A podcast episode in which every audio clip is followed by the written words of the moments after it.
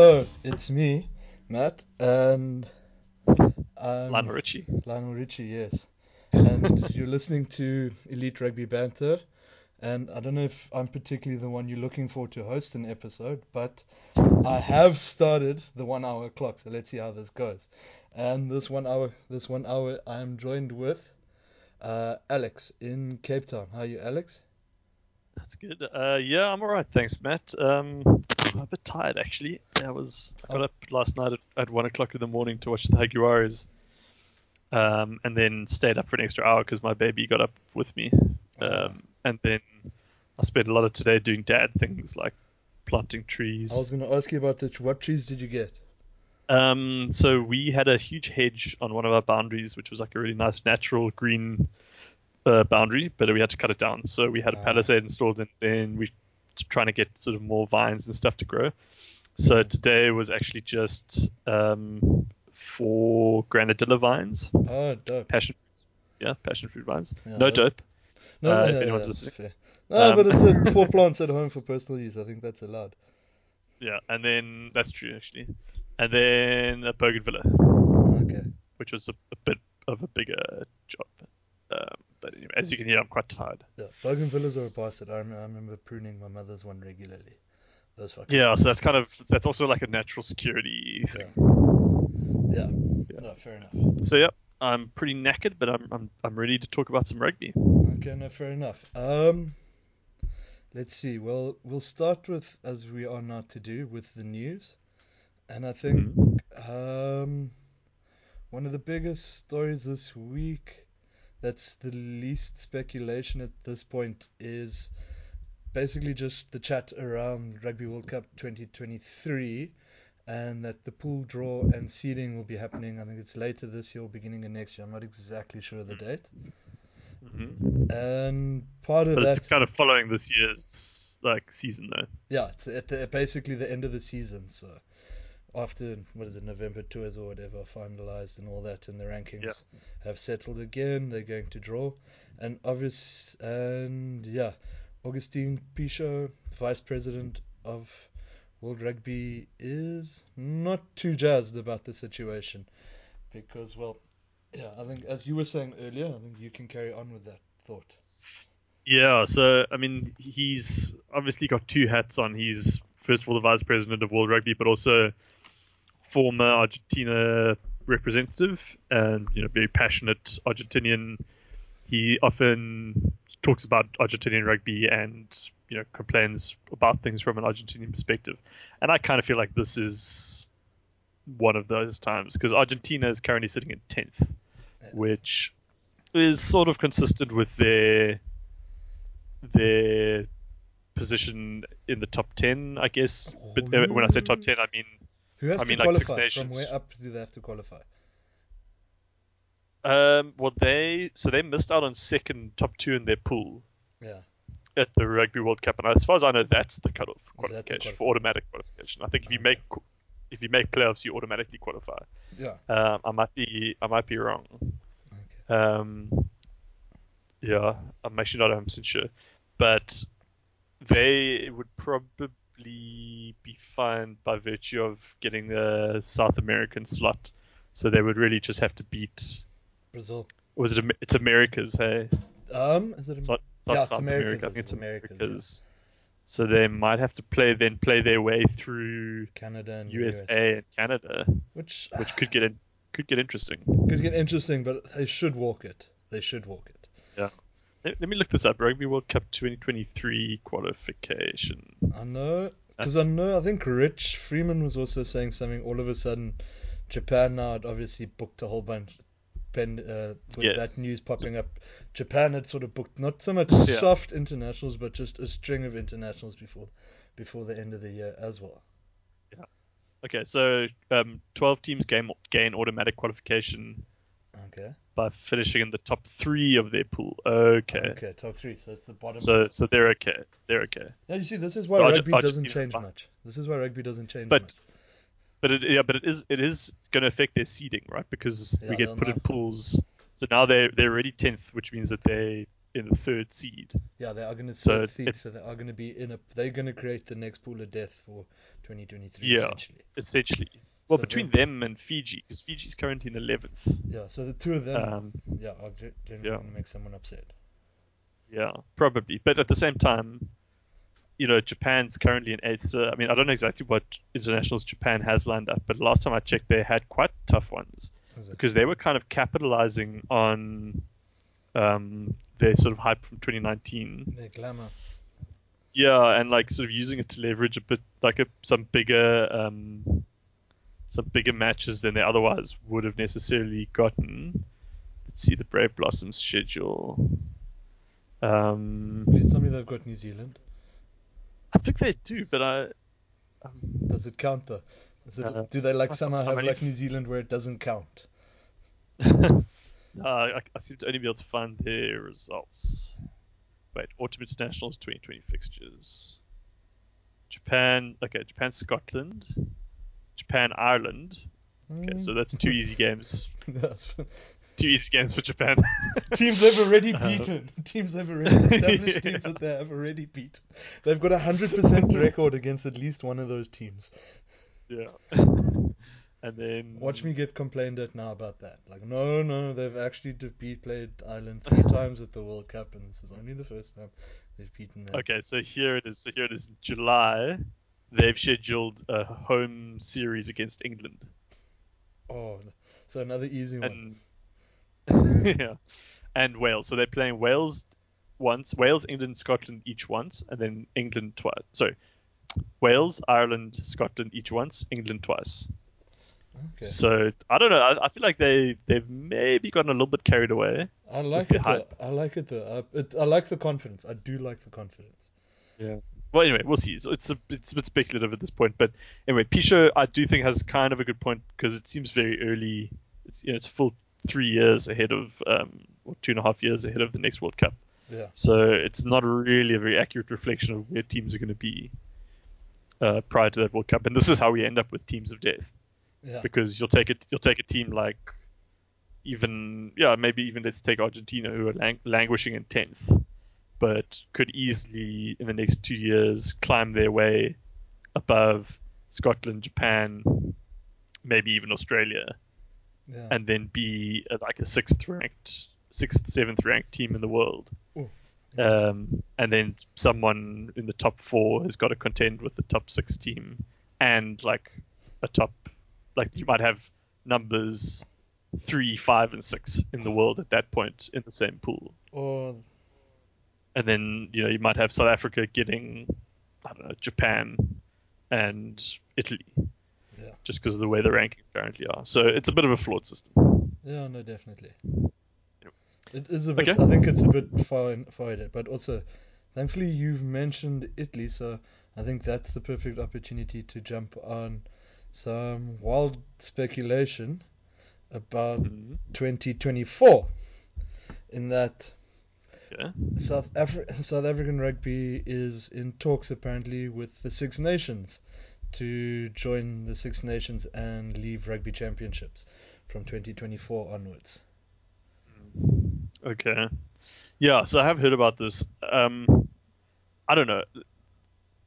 First of all, do we even believe this? Like, this kind of rumor pops up every couple of years. Like not even So couple of years, every six yeah. months, every six months. yeah, Every time And- Australia like has a bad wobble at it at an Yeah. international, their their God. knee jerk reaction is get rid of SA in our local tournaments.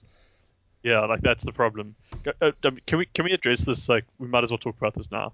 Waratahs this last weekend played in Newcastle, and the commentators were banging on and on and on about how they're playing at six different venues this year, and it's like this whole campaign for them to take rugby to the people. Yeah.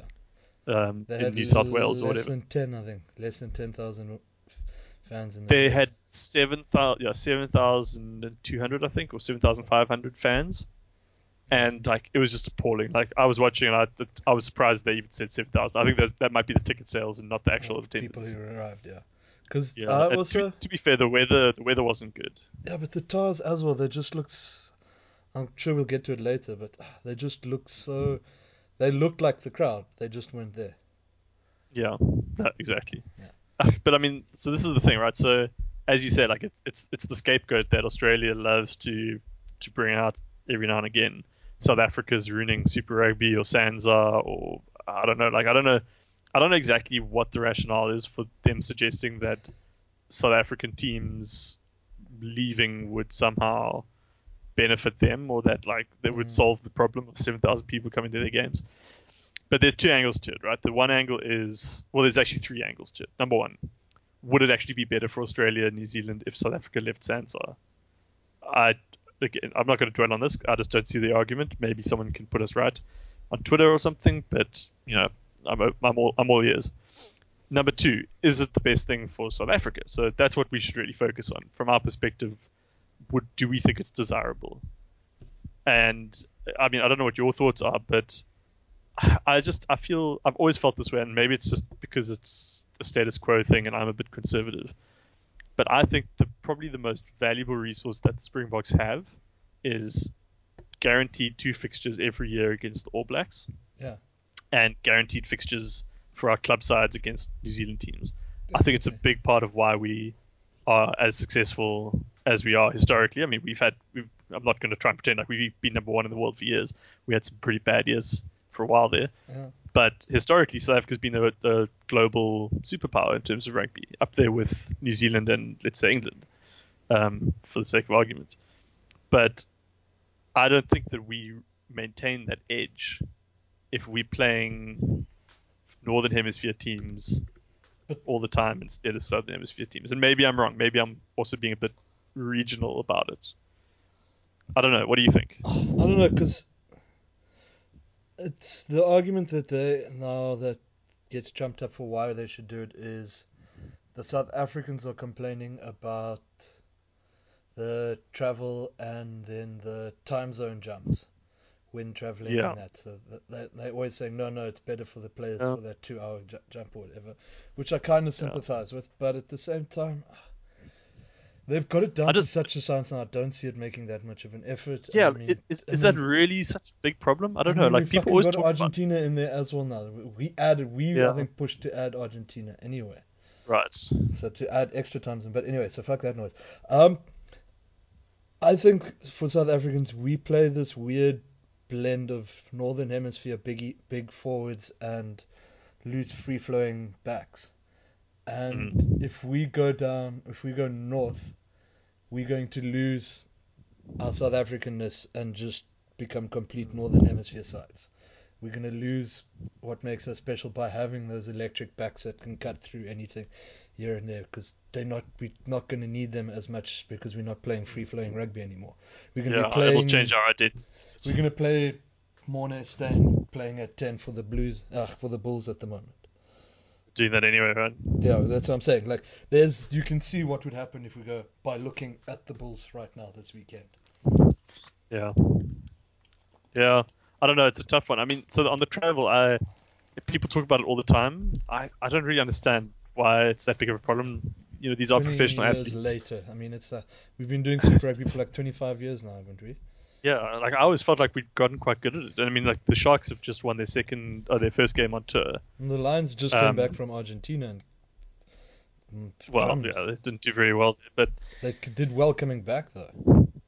yeah, yeah, true. Which is, yeah, I mean, so exactly. it's the same like as travel, traveling. It's the same thing, yeah. I don't know. It seems a bit weird. So, Yeah.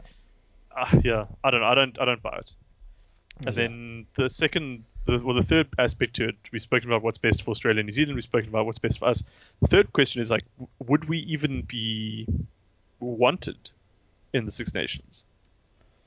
I get that they don't really want Italy, but my point that I made on the group was we can't actually just pack up the Springboks and send them up north without also sending all our Super Rugby franchises.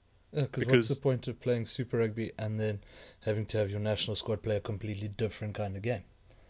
Well, not just that, but it's also the scheduling. Because Six Nations and Super Rugby kick off at the same time. They both start in February. Yeah, true. So what we're saying is that we basically condemn our four Super Rugby franchises to battling it out with, you know, all those Australia, and New Zealand franchises, but without their best players. And we don't have that much depth. We kind of rely on our Springboks quite a lot at Super Rugby level. Mm. So if we're going to spend half the season Super Rugby not playing with those players, we're just going to be languishing at the bottom. We're going to be doing far worse than all, all the Australian teams are. Um, which and I mean, if we're out of SANZAAR, do we even get an invite to Super Rugby, or are we saying we're not gonna? Are we saying we're gonna rather join the Heineken Cup and play Currie Cup? You know, in which case we need to do a lot more for the Currie Cup because Currie Cup's kind of been Currie. Cup's dead at the moment. Currie Cup's dead at the moment, so we'd, we'd have to try and find some way to resuscitate it. Yeah. But are we that are we sure we'd be welcomed in the Heineken Cup? Because we got we smuggled two teams into Pro 14, but that's not that's not the same as the Heineken Cup, right? Mm. So th- we need to think about this a lot more now. I'm not sure. I'm not so. I'm not really buying the fact that the Northern Hemisphere teams actually want us around. I don't really see what's in it for them. no, there's. Um, yeah, And you say they don't want Italy, but I mean they've been so resistant to actually opening up the Six Nations to let Yeah. someone else in in Italy's spot, who, like, like my favorite Georgia, my dear and beloved Georgia. I mean, how, how often have they knocked on that door and said, "Please, can we have a chance?" right. And I'm not. I'm not convinced that they don't. I think because I mean this. This is a piece like it's written by journalists, right, or like pundits. Like I get the why the the average kind of man on the street might be like, "What's the point of Italy?" But everyone kind of needs or likes a bit of a whipping boy. Yeah, no, you So, do, I do it's you just- do need. I mean, yeah, that's why we Yeah. kind of keep Australia. In the, right. Well, I was going to say it's kind of why you know you always see the Australians defending the inclusion of or Sunwolves. now lamenting the exclusion of the Sunwolves because that was like the the two guaranteed wins. Well, so they thought that they were going to get each year. Yeah. Um, not so much for the Rebels, but yeah, I don't know. I'm not so sure that like England Rugby Football Union, for example, are really all that keen on on ditching Italy actually. Um, and Yeah. bringing in a team that is, you know, world champions and would have as good a chance as anyone at taking home the Six Nations trophy away from them. Uh, that seems a bit kind of against their self-interest. Yeah, especially I don't know, but- I, I don't think let's dwell on this for too much yeah, longer. let's We've already, move on this one. Yeah. That one's finished, and I think semi-related. Uh, Fox announced that they are pulling their bid to be the broadcast broadcaster for Rugby Australia, and that has led Rugby Australia to basically just put out the bid to everyone and see what sticks. And as a result of that, Raelene Castle's job's on the line, basically. So if she can't secure a decent broadcasting contract, she's fucked and will get sacked.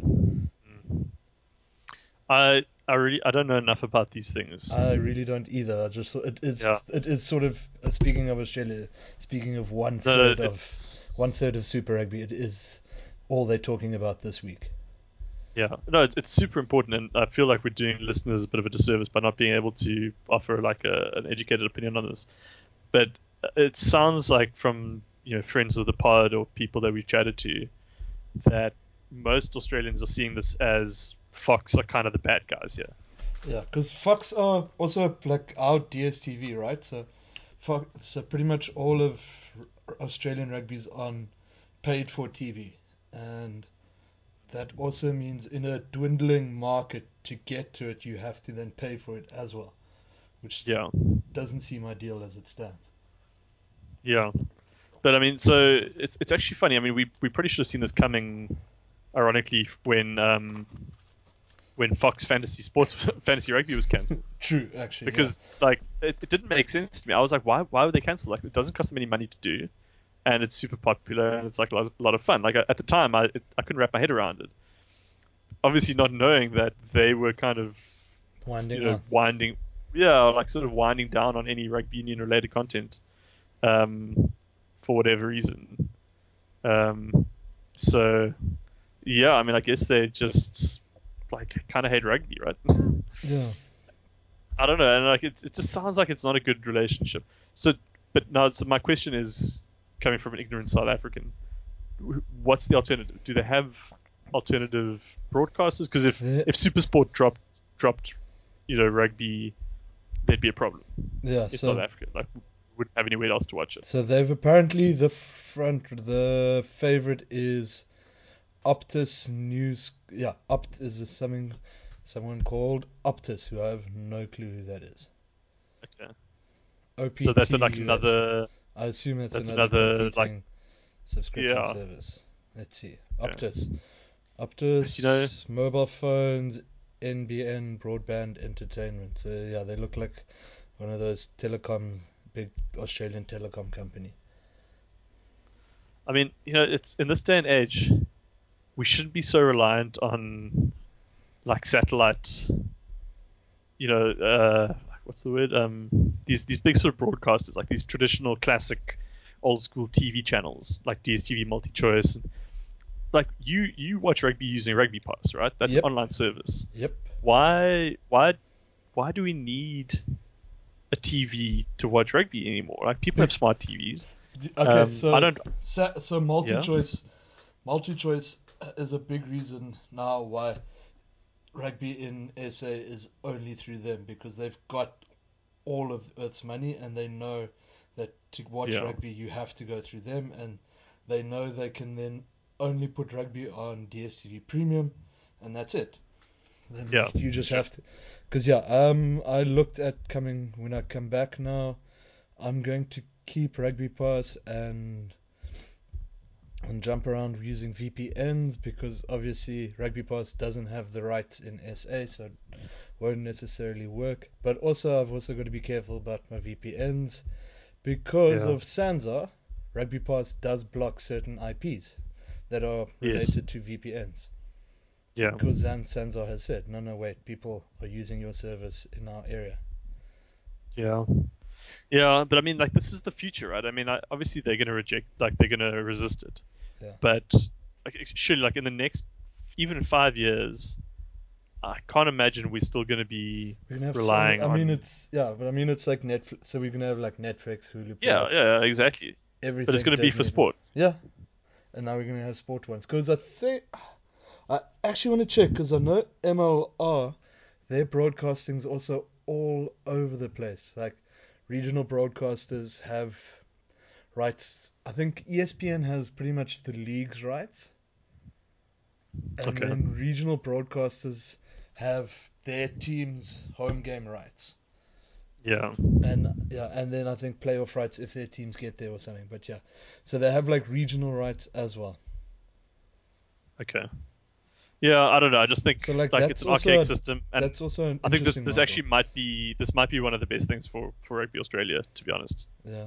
Um, if you know, if, if this is an opportunity for them to, I mean, I don't know anything about the, these Optus guys, but if this is an opportunity for them to kind of start breaking new ground, then they could actually be the front runners in a new wave of rugby viewing in in the southern hemisphere. and it could be the um, way that could be the way they get SA out of SANZAAR, because Super Supersport is the only reason SA is so powerful at the moment because we have the viewership numbers. Yeah, true. I mean, like, yeah, still, I don't know if that's such a good thing for them. I, I No, no, no, no, I know, Like, I know, really but I'm just saying. Before, I'm just saying. Just by the way, Yeah, yeah. Australia, just FYI, wink, wink, nudge, nudge. Love it when a plan comes together. Yeah. Um, okay. Anyway, um, Yeah. Well, we'll see. I, I'm interested to see how it plays out. Also, so on the Raelene Castle thing, I mean, she's just a scapegoat, isn't she? Like, Yeah, she really is. Because I mean, it's not her fault. Yeah, um, this And- thing is like rotten. It's rotten to the core. Like, Like the whole system needs to be gutted, actually. So if they start Yeah. at the head and work its way down, maybe it's a good idea. But yeah, yeah, it's it's not just this. It's also now they're like, yeah, and the undisclosed settlement figure that they paid to Israel Folau and blah blah blah. blah. yeah, you see. I'm like, They, why they the just, they're just looking for any stick to beat her with at this point. Like Yeah. it's, but they've had it out for her since day one. Like, and honestly, it it, it She's- smacks I of a bit of yeah. sexism. To be Yeah. honest, like, well, you know, how can a woman ran in Australia? you know, running rugby. Yeah, like it just, I, I don't buy it at all. Um, Yeah. and yeah, look, who, who was it who ran against her as well? There was like an old boy, uh, one of the old wallabies who Fuck, I can't remember. was like someone, it was someone fucking stupid. It was like Kearns or Stephen Hoiles or someone ridiculous. Yeah. Uh, and they've they've been bitter ever since that they kind of didn't get the gig. Yeah. And all all the other all the journalists who are kind of in on the whole old boys club are you know doing a bit of hatchet work for them. That's what I think. At So sh- what she should do is pull uh, Prince Harry and Princess Meghan and just sort of uncouple from Rugby Australia because of the media coverage and set up herself Yeah, with a business in Canada. That's what she should do, yeah. And then she can take Canada to, to beat Australia at the next Rugby World Cup. Yeah. Um, yeah, I don't know. So she's actually from New Zealand, isn't she? I think she's yeah, I think she's a Kiwi. Yeah, or she was I mean, at. that- I think she was. she- I think before that, before the Rugby Australia, she was was running the women's netball in Kiwi, wasn't she? Uh, okay, yeah, I think that was her. Pre- I'm speaking under correction.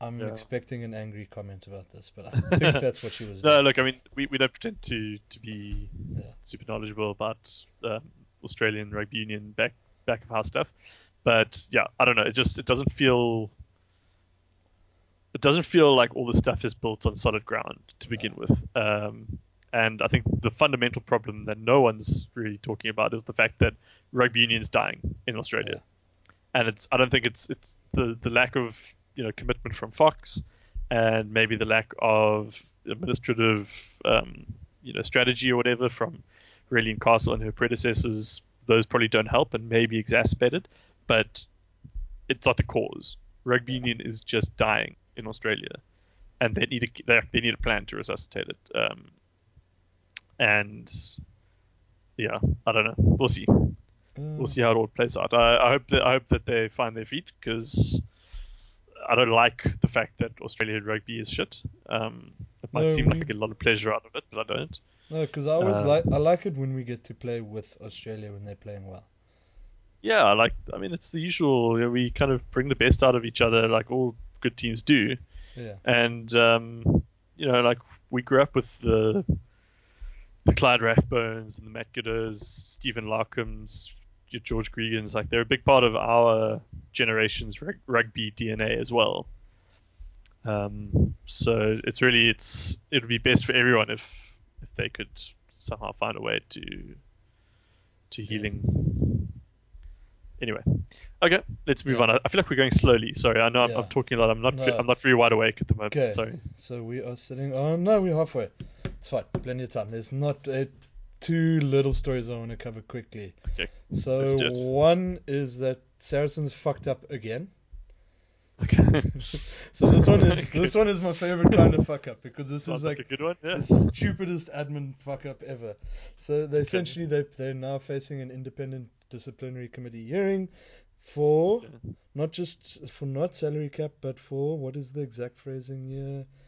For da, da, da, misconduct complaint brought against for pl- fielding an ineligible player. So on the Oh. day on the day of their squad announcement, their prop it? Uh, Titi Lamositele Lamositele Lamositele was eligible to play Racing 92 Yeah. but in January. But on the day, and they won and they secured a quarter final. But the day before the game, his work visa lapsed. Okay. How does this happen? Like, don't Oh they? fuck, I don't know, but it's so beautiful. So apparently, Glasgow Warriors are like waiting with bated breath because I think they jump over. Like if Saracens get chopped, Glasgow jumps over them Okay. into the quarterfinal. But it's fuck. I'm like, how? How do you fuck up like this? And then Yeah. how do you have this? Like a- like, In the middle of everything that's happening, mm, it's so stupid. like, uh, Maybe maybe they're kind of like trying to self-destruct a bit. I don't know. Maybe it's just. Oh It god, but yeah, so like yeah, so, and it's yeah not necessarily the first time it's happened to them, but it's not the first time it's happened in the league. Uh, Grenoble were fined in dock points in 2012 for the same offence, and yeah, It's a rookie error though. Like, Yeah. it's not the kind of mistake that Saracens should. Like, I can understand Grenoble. Uh, apologies to any Grenoble supporters who are listening. um, But, well, like- welcome, hi. I'm this is your first Yeah. and last episode. yeah, welcome. Um, I mean, we're niche, but I don't think we're that niche. Uh, but you know, if, if I had to if I had to like sort of pin the pin the rookie era on the club, I would probably like guess that Grenoble would be the kind of club that would forget that one of their players had a visa that was lapsing. Well, like, But I wouldn't, it I wouldn't expect it from Saracens. Yeah, the, yeah, it's lapsed Saturday, 18 January, the day before the fixture. Maybe they thought it was like, you know, in law how it's like, uh, You get a grace period of five days or whatever. yeah, or if it's like, you know, is it like, does it lapse on the 18th? Does Is it like up to and including? Yeah, Or but that, it... that still doesn't include the 19th when they were playing, No, no, no. Just... which is hilarious. Like, when does your visa lapse? I don't know. Oh, yeah, I haven't checked. I mean, so weird. because he would have had to use his passport with said visa to like leave the country. Yeah. And They're like, That's oh, bizarre, hang on, yeah. you can't because it's Oh god, it's expiring. what embarrassing. Yeah. Okay. anyway. Well, you know, no rest for the wicked, I guess. Yeah, shame. Couldn't happen to a nicer. Oh god, man, fuck! When it rains, it pours, eh? Yeah. Okay. What's next? Yeah. Um. So before we kick off Super Rugby, um, I just wanted to quickly mention the jerseys that the New Zealanders all wore this weekend. Their away kits, the grey away kits. That I see a lot of Kiwi fans are not that stoked about, and I don't know. I just thought, have, have you seen the campaign behind Uh, the jerseys? I read that they were um like recycled material or something. Yeah, so they're eh? all recycled ocean, like retrieved ocean plastic and things like that. So, for, like I know it's a drop in the, literally a drop in the ocean, but it's a, Yeah. and I mean it's an awareness campaign and it's quite a cool idea and that, and really like the idea. But yeah, I'm kind of sad that New Zealand have sh- wholesale shut on it. The New Zealand, or from like the two articles I saw, there wasn't a positive tweet quoted in either of them. But but was that because people didn't weren't aware of the? They were all shitting on the color scheme. Yeah, yeah. No, look, I mean, I'm with him. The color scheme was was not Dreadful. well thought out. And then Yeah. yeah, So like even in the even in the uh, game last night, yeah, with the uh, it and- was like yeah, like, it wasn't- egregious. wasn't super bad, but like I don't know, just like you're you're the Hurricanes, like where your yellow kit? I don't get it. Um, Because they wore theirs last week anyway. yeah, no, they didn't. They, they, They they wore the they wore the No, Hurricanes. The Hurricanes, they wore their grey kit against the Stormers last week. Yes, sorry, sorry, sorry, sorry. That's that's. I thought you meant they they meant they wore the yellow kit. Yeah, so that's the problem. Like against the Stormers, it was really bad. Yeah. Um, so anyway, Yeah, I get it. just- Like that's a, yeah, I understand the complaint, but I, I really do like the campaign and I like the initiative, and yeah, I hope Yeah, it sort of picks up. As someone Yeah, who just got himself a set of screw screw together cutlery to carry in his satchel. okay. what is that to like save on washing up at restaurants? No, no, just so it save on plastic knives and forks and Oh, oh, okay. wooden chopsticks and that. Oh, fair enough. Yeah. Okay. Um, Yeah, cool. Yeah, no, so- I'm with you. I, I hope it catches on. Um, Yeah.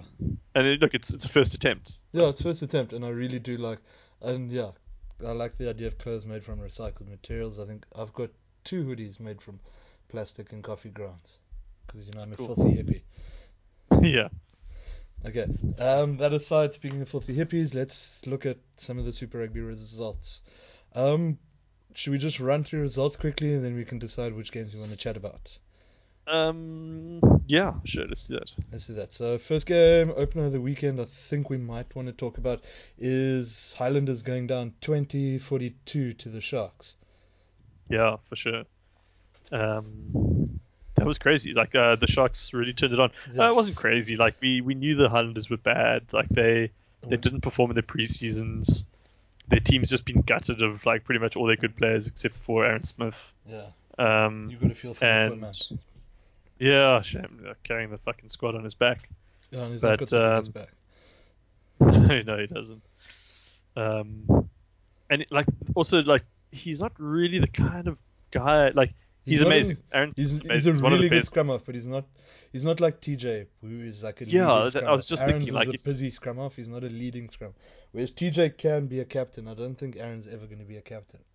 No offense to Yeah. Aaron. No offense to Aaron. He's an incredibly skilled. I mean, fuck, he's in my draft team. I went for him. Yeah, Like I do like him. He's one of perennial. He's one of my perennial favorite scrum halves. But yeah, yeah, I just don't No, see he- him in that leadership role. I yeah, don't see him I being mean- able to clap everyone on the back and tell them to come on. yeah. But it's also like in in terms of his play style, he's like he does the basics extremely well. Like he probably does the basics better than anyone else Yeah. in the world as at the moment. But he doesn't have like the same level of X factor to change the way the game is played. Yeah. that someone like like TJ Perenara has. And doing the basics well is well and good, but when you're doing the basics well, executing like a perfect, you know, spin cutout pass or perfect box kick, but it's fucking Mitch Hunt on the other end of it, or you know, Uh, fucking Josh Josh Josh McKay. I don't just, know, like just, it just say like Jona Nareki. Just say. No, he was actually. Jona Nareki did, was did he play well. He was, Yeah, he was actually Yeah. one of the best players on the Islanders field. I just thought let's just put his name in there, see if Adam's actually listening to this. well, from fan, from a fantasy perspective, it was fucking appalling, and I know that because I've got I, I uh, had Rob Thompson, who's been one of my favorites as a fantasy player for the last two a- years. He's been such a good You player. you remember I kept trying to get him from you last year, Yeah. and um, the fantasy scores were Mm. uh, from from fullback down to nine were 8, 11, 10, 5, 55, 6, and 15. Yeah, Jona Nareki is the only one who did anything in that back. Yeah, Nareki got 55. Everyone else was fucking terrible. I know a lot of guys burnt their waivers on Tima Fainga'anuku after Leicester had such a good game for the Crusaders. They're like, oh, And this one was has the same surname. He must be good. Yeah. Well, he was just like, yeah, he seems like a bit of a brute. Like he just had no skill, unfortunately. Um, so yeah, yeah. I don't know. But anyway, let, let's not let's not dwell on the on the Highlanders unnecessarily. The Sharks were very good. Um, Let's talk about yeah. So I- I mean, Fassi had, I think, I would- I wouldn't say man of the match performance, but definitely a standout performance. Well, it was close. I mean, look, the the, the Sharks weren't perfect. Um, I still think They had, so. how- what was the, the penalty count was something stupid, like 15 or something. Oh God, I, I really wanted to look this up. I'm, I might. I don't have time this morning. I want to do a little bit of digging into the penalty count and the um, error count for this weekend's fixtures because anecdotally, I felt that the team that gave away the most penalties but made the fewest errors One. was was winning the game, and that was true. I think for the Sharks, Highlanders, and for the Stormers, um, Bulls, and there was another game. It might have been the Crusaders, where like the Crusade, the, the Chiefs were giving away a lot of penalties, but the Crusaders were just dropping the ball the whole time. Or ma- Oh, maybe it wasn't that game. There was a game where they, I just felt like one team was getting constant penalty advantages, and then Yeah. completely just squandering them and failing to deliver. Um, but anyway, so yeah, the, the Yeah. Sharks, you know, leaving leaving the humidity of Durban is like the best, the best thing they can ever do. They, yeah, like they finally developed some core skills, but then they they still have discipline problems. It's a young team and it's like a new team. You know, the forwards haven't really played very much together, um, but you know, a lot of like guys like Notshe, for example, it's not his. He's not a rookie. Mm, So you would expect him to know a little bit better, I guess. yeah, but he's not a But- rookie, but he's not played. How many f- full 80 minutes has he played? Yeah, I know that's also true. Like he's not a rookie, but he's not seen the fir- he's not seen a starting whistle. Yeah. For how No, he's, there's no there's no excuse for it. There's no excuse for it. But, But yeah. uh, like I think if you're a Sharks fan and you're, you're looking you're looking for an excuse, then like you could point towards the the sort of relative new new look of this lineup, I guess, Yeah. um, to give you a bit of, bit of consolation. But look, I mean, you you you're two and zero on the season. You beat the Bulls at home. You beat the Highlanders away. Like that's it, yeah. a, a better start to the season than I was expecting for them. And if you look at the fixtures, they've got um, a really good tour actually. Like I originally, I tried to stay away from Sharks in, fan- in fantasy because I was worried about their tour to start the season, but they've got the Hurricanes next week, You're coming back Who- from a long coming back from Argentina and were thrashed by the Stormers. Yeah. Then after that, you've got the and they barely, we'll get spoilers for later, but they barely cracked one past the, sh- the Yeah. Jaguars. Then they've got the Rebels, um, and then who, as we know, were beaten by the Sunwolves. And then following that, they've got the Reds in Brisbane, who were just trashed, not trashed, but comprehensively beaten, I would say, by the Lions. Yeah, the So- Reds have. you- No, someone else. Well, if, you, if you're the so if you're the Sharks and you you know you fancy you're a contender on the for the- yeah if, if you're you're a contender for the top the top team in the conference for sure with the Yeah. Springbok backline and some good forwards. You're taking quite a lot of solace from the fact that you're playing against a team that got 22 or 27 nil by the Stormers, who you're roughly equal with, and Yeah. then a team that got beaten by the Lions, who you feel like you're definitely better than, better with, Yeah. uh, better than, and then a team that got beaten by the Sunwolves, who you know you're better than. So Uh, they could now, actually they could Sunwolves just- genuinely. Yeah, well, we'll see. But they could genuinely come back from the tour with four out of four. And It's not will- impossible. I think this is the season the Sun will prove they have the best Sharks fly off.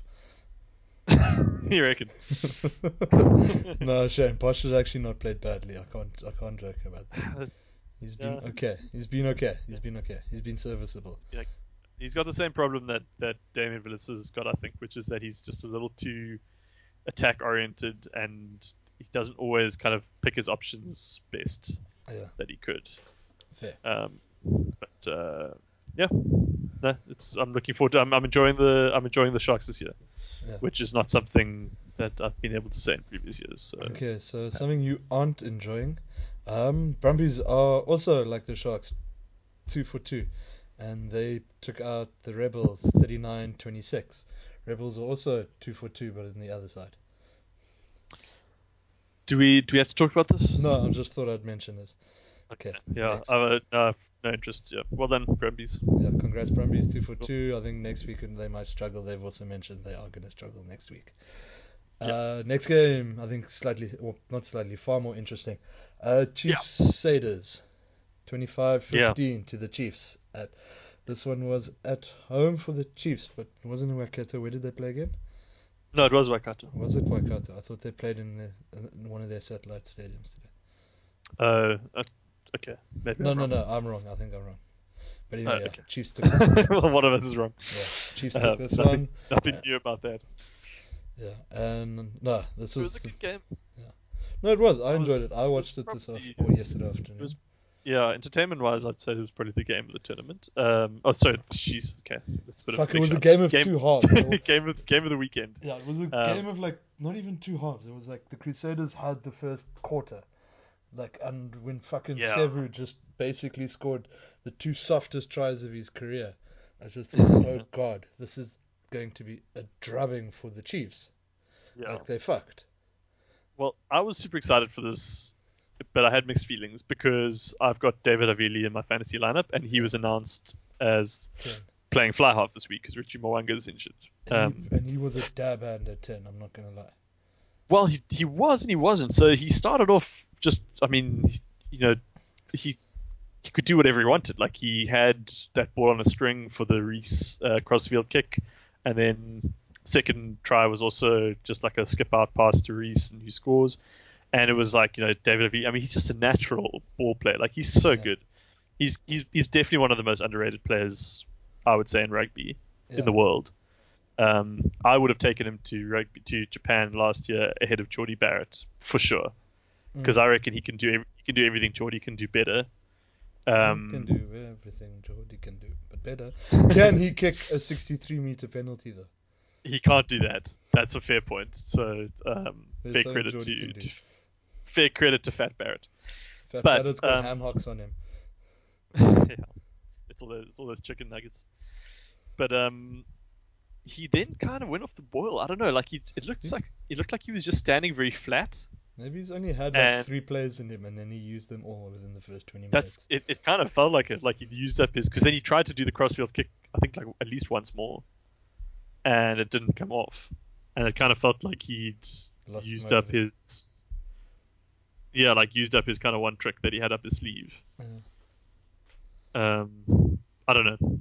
So he then in the second half I felt like was just being completely outplayed by Aaron Cruden.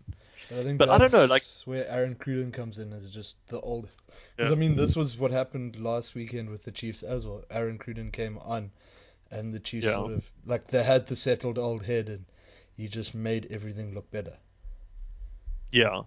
Oh, that's the thing, right? And I mean, but uh, it's it's it's difficult because I want to kind of think about like why did the like why did the Chiefs win? Was it because they had Damian McKenzie and Solomon Eh. Alaimalo and Lienert-Brown? Those guys didn't play that well. McKenzie did all Yeah. right, but he didn't do much. He, he, he was fine, but like w- like would we really go out and be like No, he wasn't. McKenzie was was much better than Will Jordan and Alaimalo and Wainui were much better than um, Reece and Bridge. Like Bridge was bad, not you know Bridge Reece, was just Reece scored, absent. scored two tries. Yeah, he was just absent. and Like Will Jordan wasn't anywhere near as good as he was the week before. Yeah. But I also felt like Alaimalo and Wainui, who I, I would say they played better than their their opposite numbers, but they weren't like breaking the game open. No, neither of them were. But But I think what, that's it, what what it felt gonna- like to me, what it felt like to me was like the game was actually won by the Chiefs on their forwards. That's what I was going to say. is I think that's what, and we're going to see this trend actually carry on for the rest of the season. Is that Yeah, as a, as a product of having Old Gatland as their coach? yeah, yeah. But it, but it's a weird one, right? Because they last week we were kind of shitting on their forwards. We were complaining about how like they don't have any proper locks. It- Like they're playing Tyler Ardron at, at lock, and he's probably an eighth man. Jesus, they're playing Mitch Brown at lock, and he's he's probably a blind side. And then they kind of they had Sowakula on the bench, which is kind of weird. And they played like Karpik and um, who was starting at eighth man? Uh, was it Boshier? No, he was wasn't he open side? No, I mean blind side.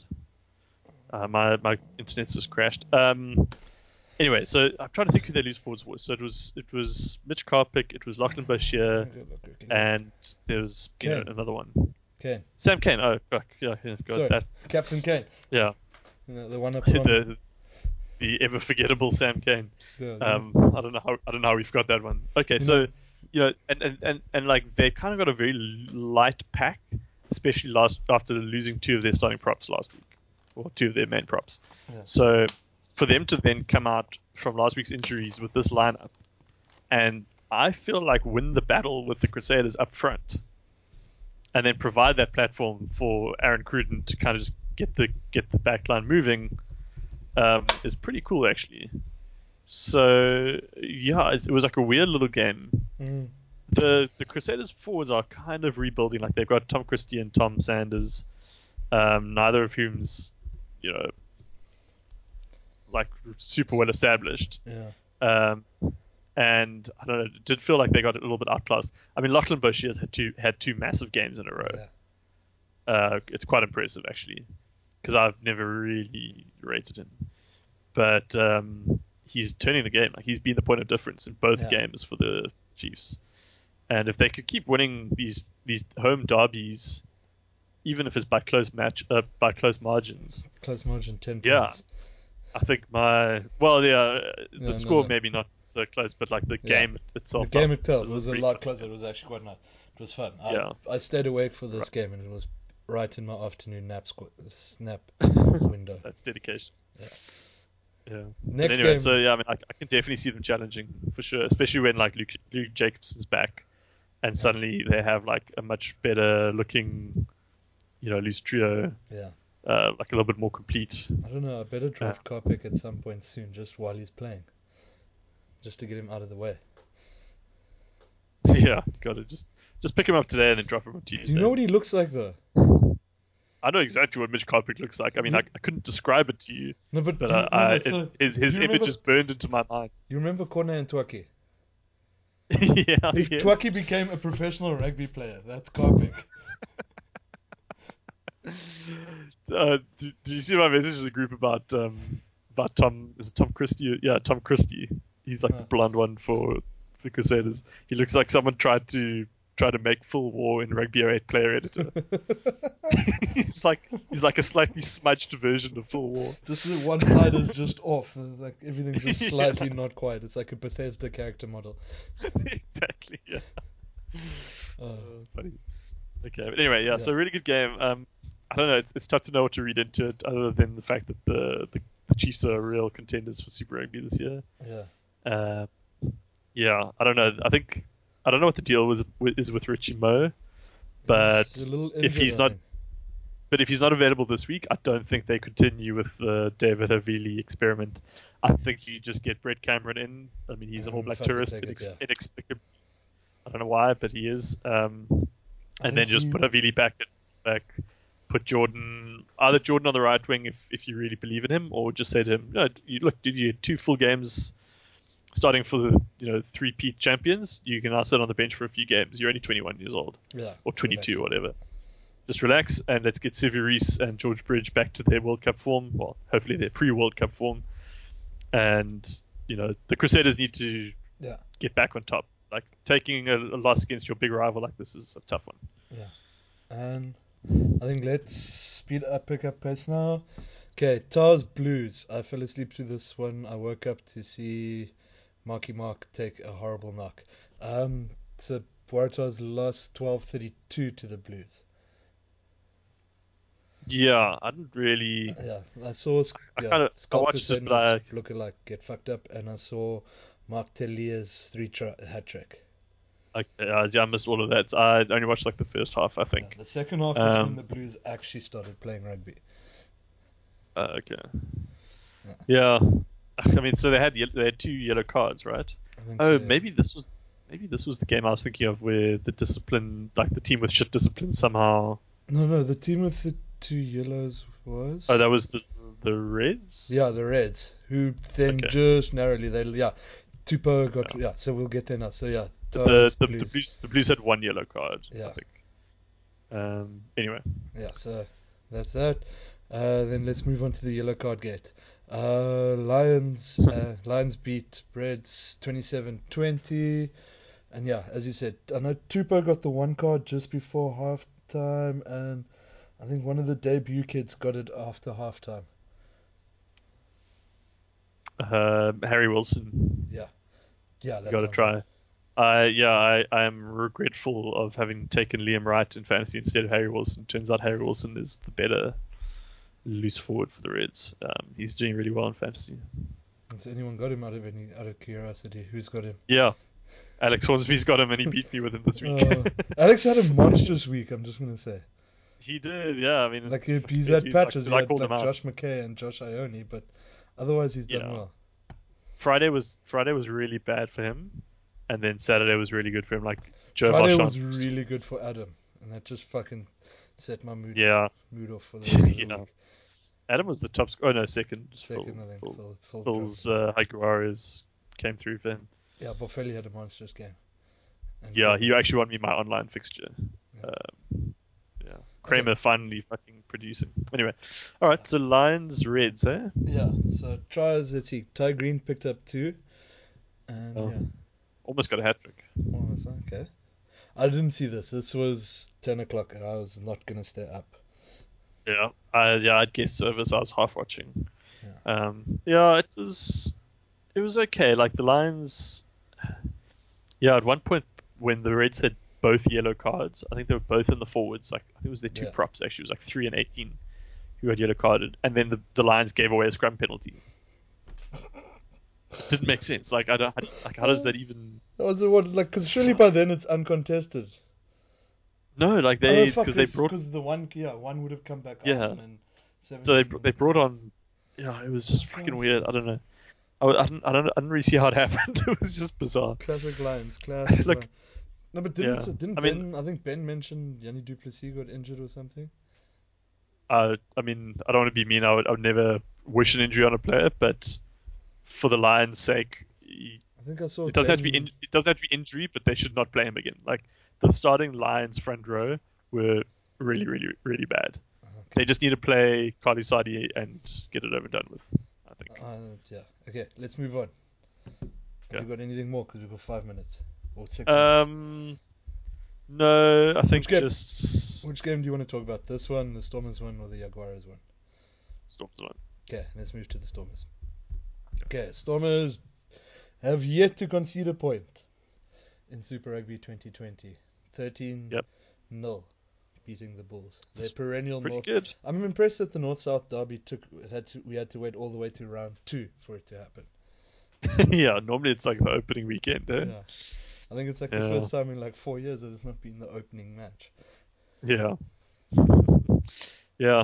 I don't know. Um, it didn't feel like it had the same bite that it has in previous years. I was surprised to to hear the commentators saying how the the Bulls haven't won at Newlands since like 2011. Jesus, really?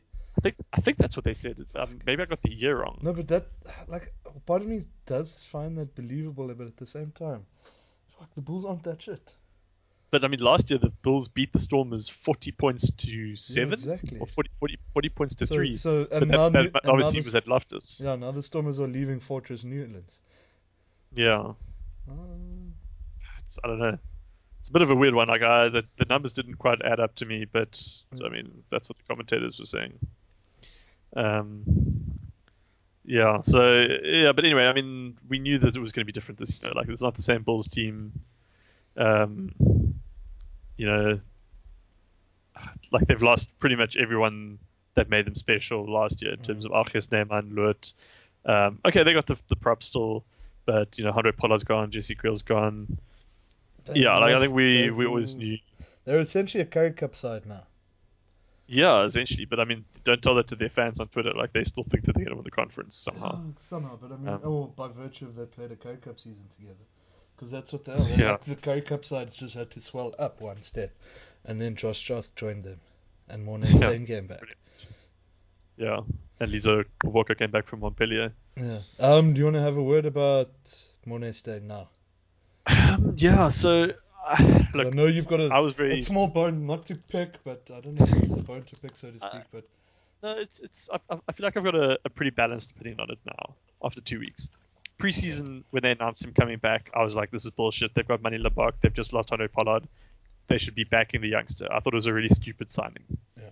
Then they played against the Sharks in week one, and I was forced to admit that it actually kind of made sense because they almost beat the Sharks last week. Um, I can't remember what the score margin was, but just in terms of performances, they were in that game the whole time, and that was because of Morné Steyn. Like he kept them in the game, and that was just with his tactical kicking, which he's one of the best in the world at. It seems still, 23 and his goal kick.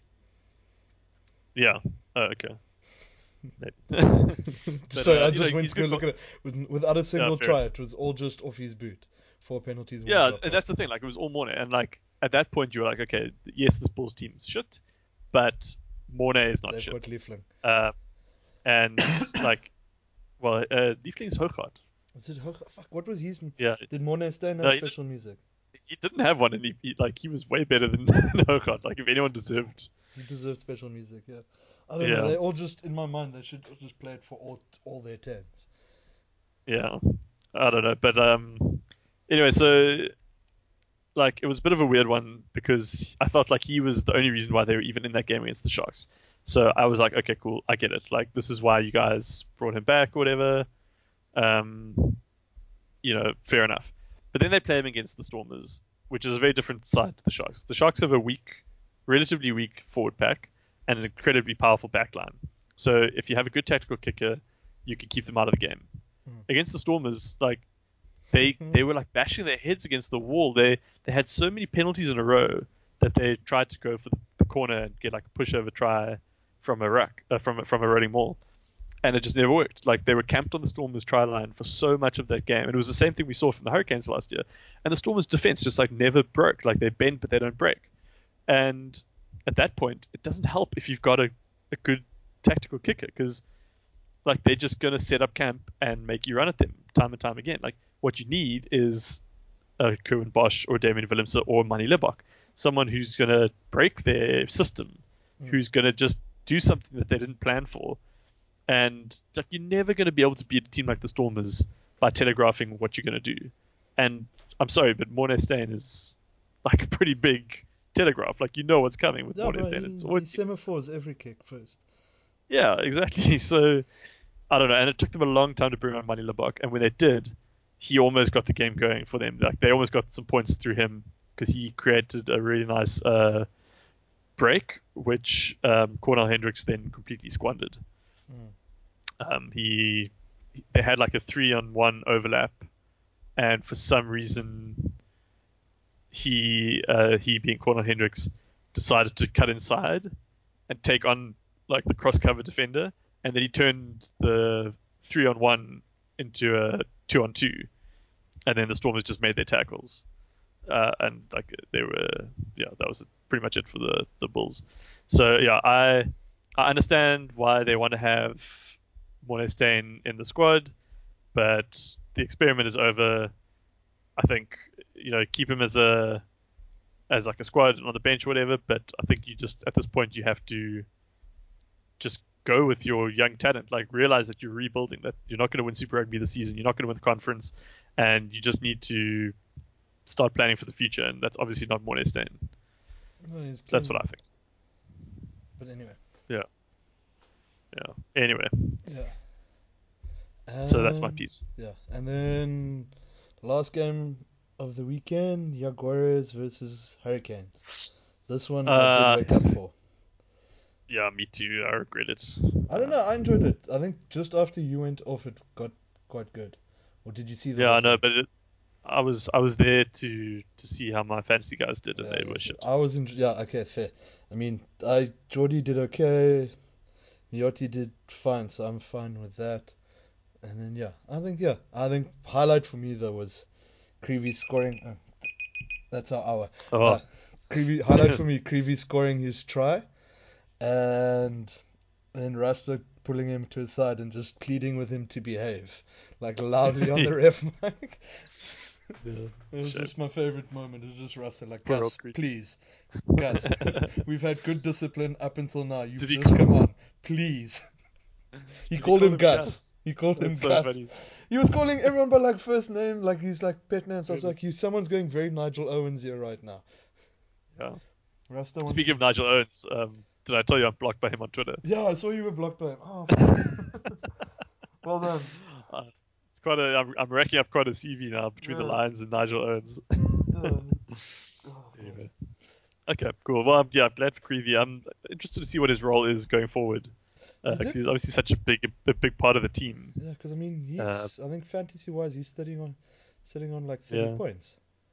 But they can't afford not to start Montoya, I think, because no, he's so good. he's such. He's then, like they have Yeah. to start him because he's essentially their next. He's their hooker. best hook. Yeah, he is their best hooker. Yeah. And Creevy's not. Creevy's a much better loose player than Montoya, but Montoya's a better scrummer is- than him right now. If it was the Sharks, that they'd move Creevy to open side. Oh, fuck! Imagine that. The dream.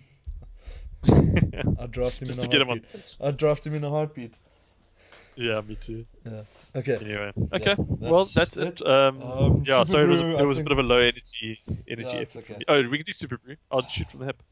Yeah, let's shoot from the hip. It's the two of us. I don't have the account. I'll use mine, seeing as my my account's fucked anyway. But let's see. okay, cool.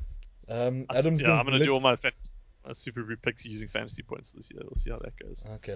Oh yeah, I saw that. Well, I mean, you're gonna be better. Uh, you're up there with Ace at this point. Uh, first one, Blue Saders. Is by 12. Saders by 12 fair. Uh, Rebels Tahs. Tahs by also about 12ish. They're both so bad. They're both so Um, bad, but the Tahs can at least. Tahs by yeah 10. I guess let's go 10. 10 sounds good. Sunwolves Chiefs Chiefs Chiefs by 30. Chiefs by 30. This is a All Black list Okay. Chiefs though. Just to Yeah, it's also an all black. Let's Sun. Yeah, but they've got Garth April. And I've told you this is a year of Aprils. okay. Um, well, you can revise it down if you want. I think it's going to be 30. Uh, I don't think it's going to be much better. Uh, Canes and Sharks. I almost want to give this one to the Sharks by like a chunk. Yeah. Like they're gonna they're gonna win this one at the cake dish. Okay, let's do it. Sharks by Sharks by five. Yeah, I like it. Sharks by five. Mm, Brumbies Highlanders. Uh, The at Canberra. Yeah. Ah. Brumbies are just so, but but they're gonna outscrum them. Like they do have a good. Yeah, that's the thing. Forward. Brumbies have a forward pack, so if Brumbies just keep it in the forwards, Okay, let's go Brumbies by three. yeah, let's yeah, it's going to be their toughest game of the season, I th- or now Yeah. of the early season. Uh, Shar- uh Stormers, uh, Lions Stormers. Sorry, long way around. Lions at home. Stormers Stormers. Stormers by twelve. And if Simelane starts, Well, I don't know. If the rumors of him being unfit and and just a, bit of a brat, yeah, just a bit of a bitch, then Stormers by fifteen. If it's Simelane of under twenty fame and last year's one of last year's top average play, points per player, then I'd go Stormers by like five. Mm. Because he still has to front up against Rondell and Jamie Roberts. Jamie Roberts specifically, yeah. Jamie Roberts was good this weekend, What- dude. Like uh, he, So I saw a cute tweet. Um, someone like, yeah, he scored his first try, and that he's like, no, no, no, I would never dare latch on the back of a back of a rolling ball. Ah, that That's was not super my job. weird. Yeah, like They're I don't like, think he was even near the ball. Like I don't know why they credited to Jamie Roberts. so funny because he like he tweeted like, guys, I would never dare going near a rolling ball. yeah, he cares Uh, too much about his face. Yeah. Um, Jaguares Reds. I would say Jaguares by. I want to say more than seven. Yeah, well, certainly if the Reds play James O'Connor at ten again, I don't think that was successful at all. Um, I'm gonna go Jaguars by 17. 17. That's a good number. Yeah. Okay, so I feel like they match they match the strengths of the Reds with their own. Yeah. Like they, you know, if the Reds bring like quite a flair back line and like Jordan Petaia, James O'Connor, okay, Bryce Hegarty's not flair, but like he's quite an attacking player. But then the Jaguars just turn around with like Santiago Carreras and or Emiliano Boffelli Buffelli. and- Yeah, like they can just out. them. Oh no, Delguy. Yeah, is he fit yet? He might be fit. I think he's he's back this week. Yeah. Yeah, he should be back this week as well. Yeah, no, it's deep. And it should be fun. And yeah, more De La Fuente and I think Orlando is still out, so they're probably going to carry on playing. Moroni. At 13, yeah. Okay. Um, I think Miyati should still be. Uh, I think, yeah, I think I think he's still injured. Um, Okay. Bonisia. Anyway, yeah, Yeah. that's it. Cool. All right. Good. Cool. Done. Yeah, thanks. Let's say goodbye to everyone. Thank you for listening. Sorry we went over our allotted hour. Um, yeah, Adam's not here. He doesn't have enough gym badges to train me. And I like that. yeah, so thank you for listening. Um, you can find us on Facebook. All of us are on Twitter. And yeah, f- listen to us on the various platforms that you are already listening to us. We are, are on several, but yeah, if you've gotten this far, you are on one already. I don't need to run through the list. Cheers.